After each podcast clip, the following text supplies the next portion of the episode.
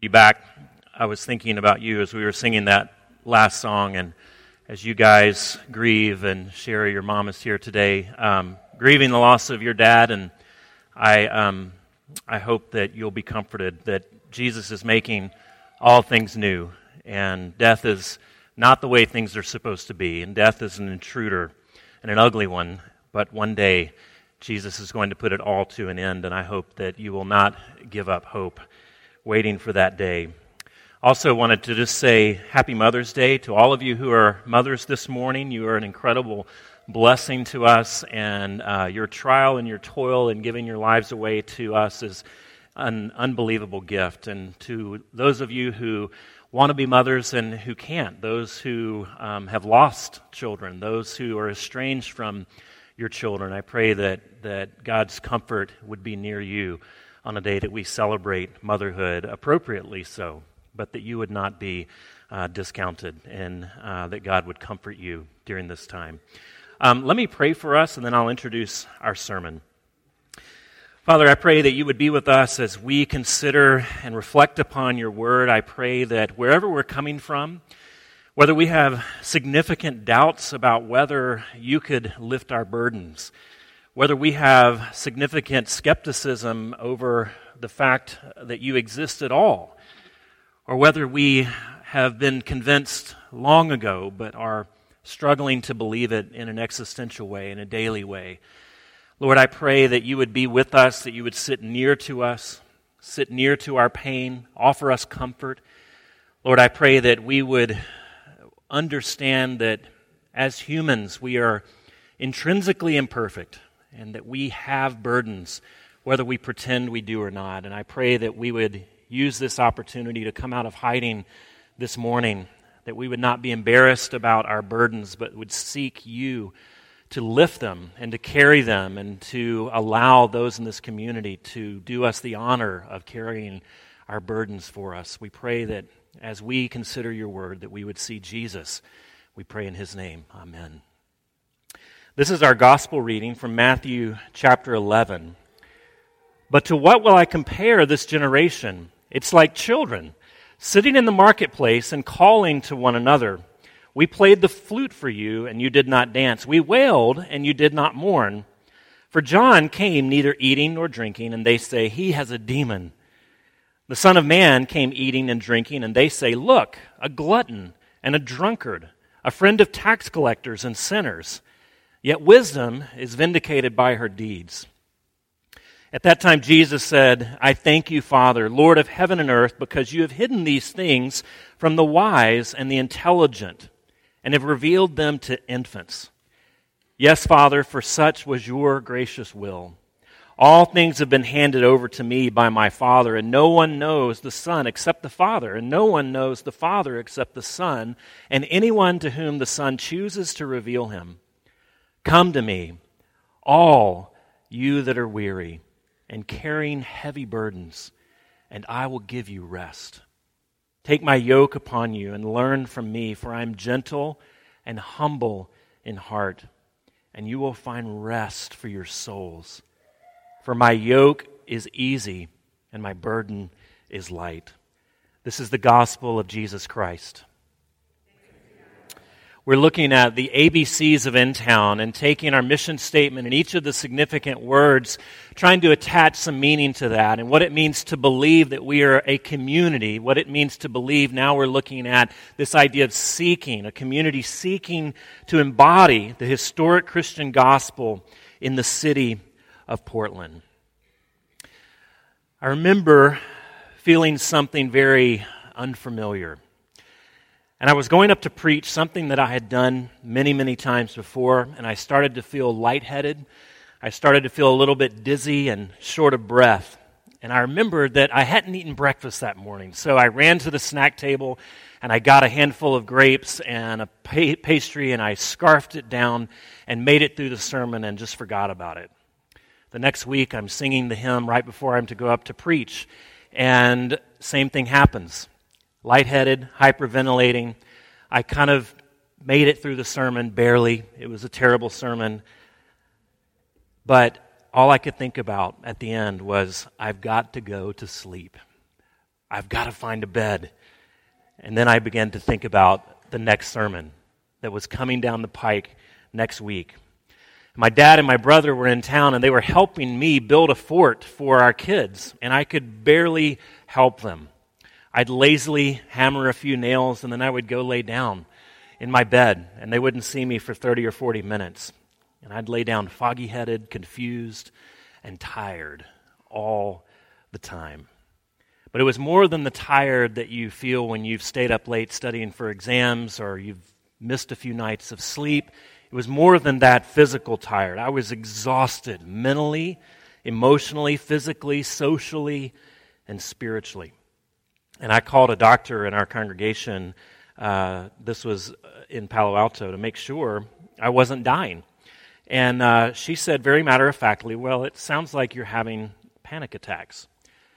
Well, this was hard to swallow because not only had I exhausted myself trying to be a competent pastor, counselor, preacher, parent, husband, but I was far too confident to have panic attacks. That was not me. I'm not one to have panic attacks. Well, this passage tells us that in the, de- in the depths of who we are, we need not only physical rest, not just a better mattress or a long vacation, but we need spiritual restoration. We need spiritual rest. We need spiritual REM. He says, Come to me, all who are weary and carrying heavy burdens, and I will give you rest. For what? To what? Rest to your souls. And this is an invitation to diagnose our own spiritual condition, to diagnose the, the state of our souls, the condition of our souls, and to ask, Am I rest deprived? In the deep places of who I am, are the waters calm or are they raging? And Jesus looks out at the people of his day and he sees people in need of rest. And in the part we didn't read, he gives a list of a number of geographic places that Jesus is uh, saying this and he's preaching this. And these are the places that he grew up. And so likely he's looking out at the people he knows, his friends and his neighbors and he sees people who are in need of rest. And he sees people who are crushed under a religious system that's not providing soul care, it's not providing rest. It's wearing people out with a warped vision of the spiritual life. And he compares these religious leaders to naughty little children on a playground in the old days before Minecraft or Dungeons and Dragons or life affirming games like Grand Theft Auto, people played outside. And one of the things that kids did would they, they would play games where they emulated adults. And so they would apparently play games called Wedding and Funeral. Apparently that was fun. And so they were playing marriage and funeral, and Jesus looked at this crowd and said to the religious leaders, You were like spoiled little children arguing about which game to play. We said dance, and you decided to play funeral. We said wail, and you decided to play wedding. What is he talking about? Well, he mentions two people, John and himself. John is the cousin, the forerunner of Jesus, and he comes singing a dirge. He comes singing a funeral song, a funeral for the end of institutional, highfalutin religion. And he ministers out of the wilderness, out of the backcountry, and he's paving the way for Messiah. He's paving the way for the coming of the kingdom. And he says, So repent, get serious, turn back to God. And everyone said, Nope, too serious too ascetic, too fanatical, no fun. He's a country bumpkin. In fact, they said he must have a demon. No one's as serious, no one's ascetic like John is. He must have a demon. And then Jesus comes and he talks about the extraordinary welcome of God, this radical acceptance. And he goes to parties, he goes where the fun people are, he hangs around the immoral people, the party crowd. And they said, nope, too free, too loose, too dangerous. Jesus is a boozer, he's a glutton. That's not what God wants, clearly. What Jesus is saying is that they can't make up their minds what game they want to play, what song they want to sing, what vision of God they want to believe. But there's something more. In the part that we skipped over, that he actually announces judgment over these towns that he grew up in. And he calls them out by name.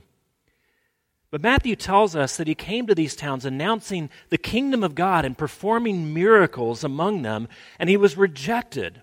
And what he says, astoundingly, he says, it will be more tolerable to so- for Sodom in the day of judgment than for you. To religious people, he's telling them that judgment is going to be more palatable for Sodom, this sort of image of the worst town imaginable, than for you, religious, holy people. And if we read carefully, we realize what he's doing is not just this blanket condemnation of everyone who lives in these towns, but he is reserving judgment for a very specific group of people. He's distinguishing between the oppressed and the oppressor. And he's casting judgment upon a religious establishment that has yoked people to a toxic vision of God. The commoners and his friends and neighbors are weary and they're burdened and they're exhausted. Why? Because they have been yoked by their leaders to a toxic vision of God. If we read further in Matthew in chapter 23, we read this they, that is the Pharisees, Sadducees, religious leaders, they tie up heavy, heavy, cumbersome loads and put them on other people's shoulders, other people's shoulders. But they themselves are not willing to lift a finger to move them. Everything they do, is done for people to see. They make their phylacteries, I love that word, wide, and the tassels on their garments long. They love the place of honor at banquets and the most important seats in the synagogues. Woe to you, teachers of the law and Pharisees, you hypocrites! You shut the door of the kingdom of heaven in people's faces.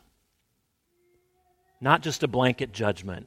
He's trying to liberate the people that are under this oppressive system, that are being led by this toxic vision of God, by the people that actually are the religious leaders shutting the door of the kingdom on the commoners. They've taken something good, that is, the instruction of God, the law of God, which is meant to lead people into relationship with Him, which is meant to open up a new revolutionary way of living into the world. They've taken something that is good and they have twisted it and manipulated it to put themselves in places of honor and keep everyone else out the wise and the learned had blocked the little people, the infants, in verse 25. And therefore, these people, his friends, his neighbors, had no rest, no spiritual rest, no spiritual REM. Now, what, what does this mean for us today? Because as I look around the room, I don't notice a lot of first century Jewish zealots. At least you don't look like them. And nor are you under the thumb of some militaristic religious vision, at least not that you know of. So, what is the application for us? Well, I would ask you to consider are you tired? Are you weary? Are you burdened? Are you spiritually, emotionally, physically exhausted? Maybe, like these religious leaders, you've taken something in life that is intrinsically good, but you've twisted it and manipulated it and looked to it for something that it was never meant to provide. Maybe you really want to have your children respect you. You want to be a good parent. Or maybe as a child, you want your parents' approval. And these are good things, these are honorable things. But insofar as we make it the very hub of our happiness, it begins to rule us and drive us and burden us and exhaust us because we can never live up to those things in the way that we want to. Maybe you're my age or a little bit older and you're hoping to put away enough money for retirement so that you're not a burden to your children. Maybe you're looking to advance to a certain income tier, and there's nothing wrong with these things. These are honorable things. But insofar as a figure becomes a non negotiable in your life, it begins to rule you, and you begin to frantically watch your bank account. And you become easily distracted and destroyed by financial setback. Whatever it is education, appearance, reputation, job performance, maybe climbing the job ladder. There's a Princeton University professor named Johannes Haushofer And he has an institutional website, like many professors do, where he lists his CV, this curriculum vitae, which, if you're not familiar with the academic world, this is where you kind of an expanded resume of all of your accomplishments and all of the articles that you've gotten published and who you studied under and the jobs that you've held and your educational credentials. And these things can run on for three or four or five pages. And it's just normal. But right below his link to his curriculum vitae, he lists his CV of failures. And he says at the top, most of what I try fails. But these failures are often invisible, while the successes are visible. He then lists all the degree programs I did not get into, academic positions I did not receive, awards and scholarships that I did not win, research proposals which had been rejected, and finally, the fact that this darn CV of failures has received way more attention than my entire body of academic work. Maybe that's because he's saying something that everyone else wants to say but is afraid to. They're tired of keeping up their image. They're tired of constantly massaging and reordering their CV. Maybe they're weary of their social media profile because they know that it doesn't tell the whole story of who they are. And if someone looks through that and gets to know the real person, well, they're in for it. They're in for a surprise. And they see the, the discord between those two things, and it causes them consternation. Maybe you're here this morning because God is giving you this space of reflection He's given you a few moments to reflect upon your own spiritual condition and to wonder if maybe I've spent so much time protecting and promoting and polishing my metaphorical CV that it is exhausting me and I can't do it any longer.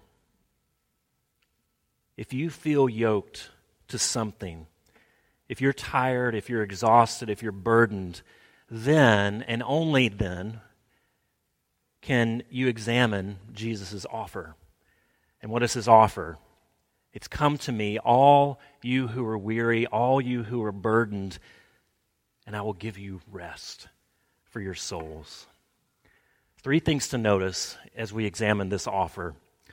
First is that in order to do this, we must first do something very counterintuitive. We must take his yoke upon us. A yoke, you see, is, is a work instrument. It seems like the last thing for someone who is overburdened that they would need. But Jesus is addressing, you see, life as it really is. He's not giving us this escapist vision that if you practice this spiritual path, then you will sort of escape the, the difficulties and the problems of this world. He doesn't make light of the trials of life. He's not carrying you out of life, but He's given you a new way of carrying life itself. He's not offering escape, but He's offering you an equipping for dealing with life as it comes to you, to live in the world as it is with freedom, to understand a way that when you're burdened and when trials come, that they don't collapse you, that they don't destroy you, that there's a spiritual reservoir that you can utilize, that there's a yoke that is the right way to go about life. Now, his yoke is his teaching, it's his word, it's his instruction, it's his revolutionary way of approaching life. His Beatitudes, his Sermon on the Mount that we sort of dipped into last, last week, that are so counterintuitive and so countercultural and revolutionary. This is his yoke. Take his yoke upon you and live into the world as it is, with a different way of prioritizing life, of ordering life, of thinking about your hope and your future. Take his yoke upon us by following his word.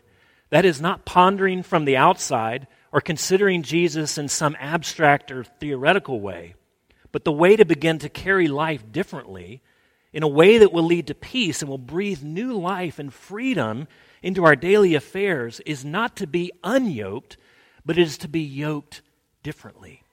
It is to be yoked by Jesus himself. The way to true freedom, strangely, is a yoke of obedience. Secondly, he says, Take my yoke upon you and learn from me. Notice he says, learn from me, not about me. A yoke is not a sitting instrument, it's a work instrument, it's a walking instrument. He doesn't say, Take my chair and learn from me, but take my yoke. In Jesus' day, most boys went into the profession of their parents, of their fathers, and they would learn as an apprentice. You see, there weren't any books that you could take off the wall and say, okay, here's how I become a carpenter. You didn't go to school, you went to your father's carpentry shop and you watched him and you learned how he did things and you emulate, emulated him. You learned by practicing. You learned by living in the Father's presence. Now, contrast that with the Pharisees, who did have books, who did know the languages. Well, they had scrolls. They were the most learned, the most studied. They knew the most scripture, and yet they missed God when He showed up. Some of us can spend time, so many years, and so much energy learning systems and learning dogma and learning historical theology, only to become trapped inside those tight systems that don't make room for the messiness of life. And what they do, what we use them to do at least, is to promote our own righteousness rather than to enter into relationship with God. And like these religious leaders, we carve out very tiny spaces that fit us and allow us to stand and to relate to God, but they wall off everyone else. We lock people out. But instead of the learned, biblically literate Pharisees, it was who that responded to Jesus? It was the poor, it was the sinner, it was the illiterate, it was the tax collectors. And they learned about who Jesus was not by reading some book, but by walking with him, by emulating him, by taking his yoke, his word upon him. They habituated themselves to his word and to who Jesus was. The learned specialists rejected him, but ordinary folk, those who Jesus calls infants in the way that they think about their faith, they took hold of him. The Pharisees offered Torah, the law, obey, and you will be approved. But Jesus offers a different yoke. It was the yoke of mercy and love and grace and freedom and release from the captivity of the law, release from the captivity of this toxic vision of God that they were living under that was so burdening, burdening them. And then, three, finally, third, take my yoke upon you. Why? What is the motivation? Because I, Jesus said, am gentle and humble in heart. The people were used to the rabbis and the teachers of the law being very stern and strict, and they were disciplined and they were disdainful towards other people who weren't as strict as them and towards the commoners. So imagine if you're 50 or above, Professor Kingsbury from the paper chase, you remember him, Harvard Law. He was a very capable instructor, but people hated him because he was stern and disciplined. They learned the law, but it was through fear. If you're younger than 50, then maybe you can imagine Professor Fletcher from Whiplash, the drum teacher, constantly on them to perform, get better. And they did, but they did it out of fear and dread. The religious teachers of Jesus' day made people nervous and made people insecure.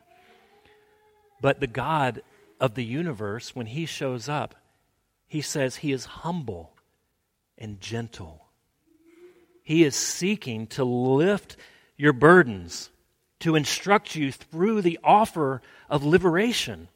And what that means, friends, what we get comfort from is that God is patient with slow students that he withholds correction, that he teaches in relationship, and that he bends to the lowly. The image of the yoke, you see, isn't us wearing the yoke and Jesus in the cart, and he's telling us, go, and driving us and whipping us when we get out of line. Hurry up, do more, try harder. That's not the image. The image instead is of us on one side of the yoke and Jesus on the other. You see, it's take his yoke. He is under the yoke too. He is pulling us, he is directing us. He is beside us, and we are connected to him by this yoke. Therefore, we are all pulling together. Now, concluding, as we consider this passage in light of our mission statement, why did I pick this one? What does it matter? What image should sink in? Well, I think two things. One is that we are yoked to Jesus and he is on the move. We are yoked to Jesus and he is busy ministering to our world. And so he, instead of driving us, he is pulling us with him, and he wants us to participate in the work that he is doing. We are yoked to Jesus, and he is on the move, and so we should ask when people encounter in town, do they find the humble heart of Jesus here? Do they find us to be gentle with slow students and slow learners? do we bend and stoop in relationship to the weakest member? Do outsiders find that it's okay to be seeking, to not have it all together? That the church, like Jesus, is seeking to lift their burdens and to include the most unlikely people in this religious institution. And if you're an in towner, are you able to see that we're not just a collection of individuals who happen to gather here on Sunday mornings, but that all of us are yoked to Jesus and what he is seeking to do in our city and through our church. That if you are yoked to Jesus, you are yoked to one another and you're yoked to what he is doing through us as a community. Is that your vision for church? Is that why you're here this morning? And then, secondly, I think it's interesting that he uses children here in two different ways. The first is the spoiled brats, the Pharisees that can't decide which song they want God to play, how they want God to be. And then there's a second kind children, or as our translation says, infants. And when Jesus thinks about these infants, what happens? He breaks out into praise. He delights in them. He says, I praise you, Father, Lord of heaven and earth, because you have hidden these things from the wise and the learned, the spoiled brats that can't decide what they want from me. But you have revealed them to little children, to infants. It's incredible. He's inviting dependence. He's inviting you to bring your imperfections to Him, your humanity to Him, and to say, God, help me. He's saying that those who best understand him are the most radically needy, the most helpless, the most weak, the most vulnerable, the most like Penelope that I marched out this morning. The people that are closest to God are those that are close, closest to her, that are like her, that are vulnerable and needy. So here's the rub is that not only does this church allow imperfect people, is that also we believe that it's only through your imperfection, through understanding what the Bible calls sin, that you will ever find healing and rest. And so the, the rub here, the pressure you may feel, is not to be perfect, but to be imperfect. To allow yourself to be seen. To allow us to see through your virtual CV and to see the real you. To come as who you are not expected to be, or not who even you may want yourself to be. We want In Town to be a place where you're uncomfortable with your perfection. We want In Town to be a place where you're uncomfortable with your claims to righteousness, with your claims to stand over anyone else. That we're peop- a place where people who are captive uh, both to their sin and irreligion and their perfection and their religion both find release. Let's pray. Heavenly Father, would you give us that release that we need, whether we are pursuing you by trying to do a better job, trying to be the perfect parent, the perfect follower of you, the perfect churchgoer, or whether we are running from you in rebellion and thumbing our nose at you. Lord, it all comes down to the same thing, and it is a heart that doesn't want to truly belong to you and a heart that doesn't want to fully give itself over to the gospel. And I pray that we would. I pray that we as a church would be softened by the gospel that tells us about our sin and yet also tells us about how you delight in us so that we would be emboldened and courageous. And Father, as we continue worshiping, as we wrap up this worship service, would you speak to us in our imperfection and in the broken places of who we are? Would you feed us and nurture us? And we pray in Jesus' name. Amen.